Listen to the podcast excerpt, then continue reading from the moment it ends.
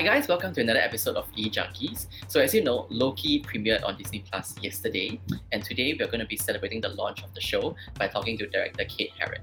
So she'll be joining us to tell us, you know, how Teletubbies influenced the show, as well as what it's like to re-envision this this character who is kind of like plucked out from the events of like Avengers. So he's at the height of his villainy, and you know he doesn't have that redemption arc, and it's hitting that reset button and going back to square one. So let's hear what Kate has to say.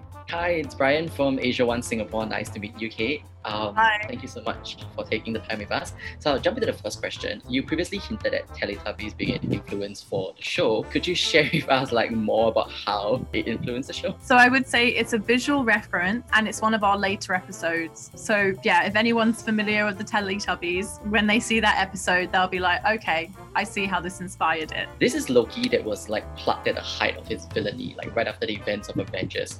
So, you know, could you tell us like how when you're approaching this series, how did you feel about hitting that reset button and going back to square one without like nine years of the MCU universe on your shoulders? Because I love Loki and that's why I pursued this project so heavily. And you know, he has had one of the best arcs of the MCU, I think, over the last 10 years. You know, we've seen him go from villain to anti-hero and I love villains and I think that you don't necessarily have to like their actions, but you have to understand them. And I think Tom, his performance brought such empathy and grounding to why Loki was doing what he was doing.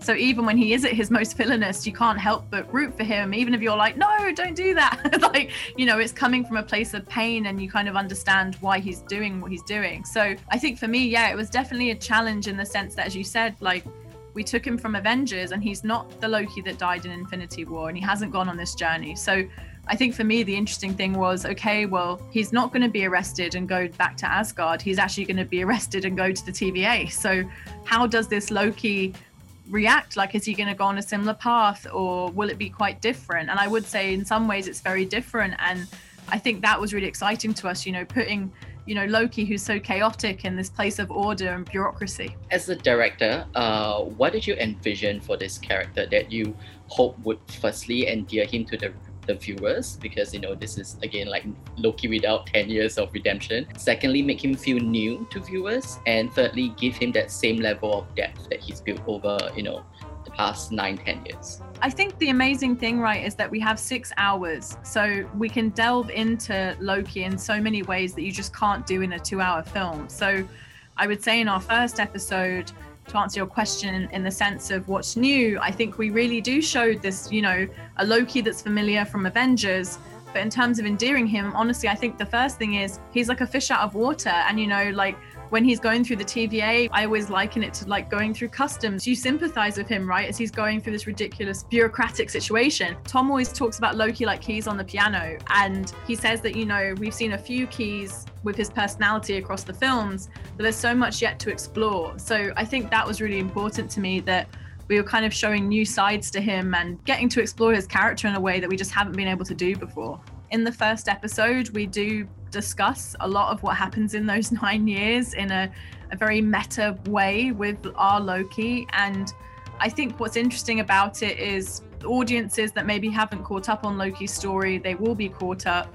But then audiences that are they're getting to experience that story from a very new perspective obviously because they're almost you know loki is the audience to his own story in that first one. Without giving us spoilers because we don't want to incur the wrath of kevin feige uh, what can you say you know to entice viewers to watch loki i would say if you love loki please watch but you know if if you don't maybe know that much about Loki or even the MCU and Marvel, I would say that our show is about identity and we're exploring the question of is anyone truly good or truly bad and that gray area in between. And I think that echoes out across all the characters in the show. And just, you know, what is our place in the universe? Like, is there destiny or, you know, do we have free will? And I think that's something that you know, as people, I, I think that's something that I, I, know I think about a lot. So I would say if any of what I'm saying in that regard interests you, then yeah, please watch our show and hopefully you'll have a fun time. And we have good jokes as well. So thank you so much, Kate, for your time. Um, I you. hope you've been well. Uh, congratulations on the show and stay safe.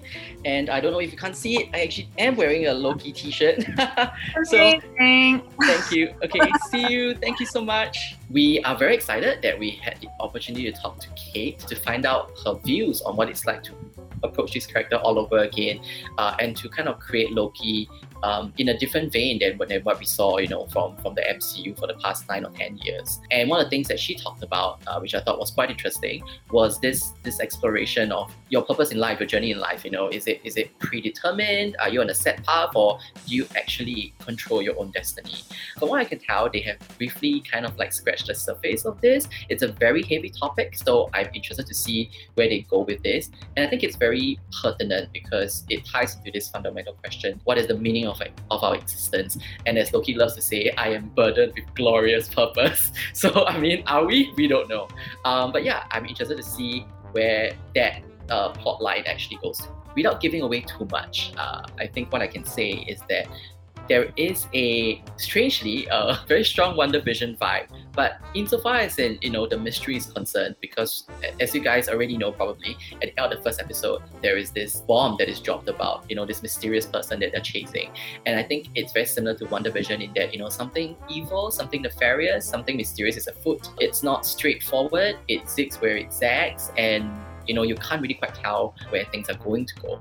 So I think that's you know the, the WandaVision vibe for me. Based on speculation from you know people and fans, we might get you know an exploration of Loki's powers, uh, specifically maybe his shape-shifting abilities and you know the different incarnations that have presented in the comics. So that would be like a trippy ride to go down. And I am really really excited to see where um Gugu Mbatha-Raw's character goes as well as Owen Wilson's because I think like they don't just cast name actors and actresses in a show and then like cast them aside. So um, yeah, we will see where their characters are headed towards and how they tie into the MCU on a larger scale. So as always, if you enjoyed this episode, don't forget to subscribe so you don't miss future episodes of our E Junkies podcast. Until next time, bye.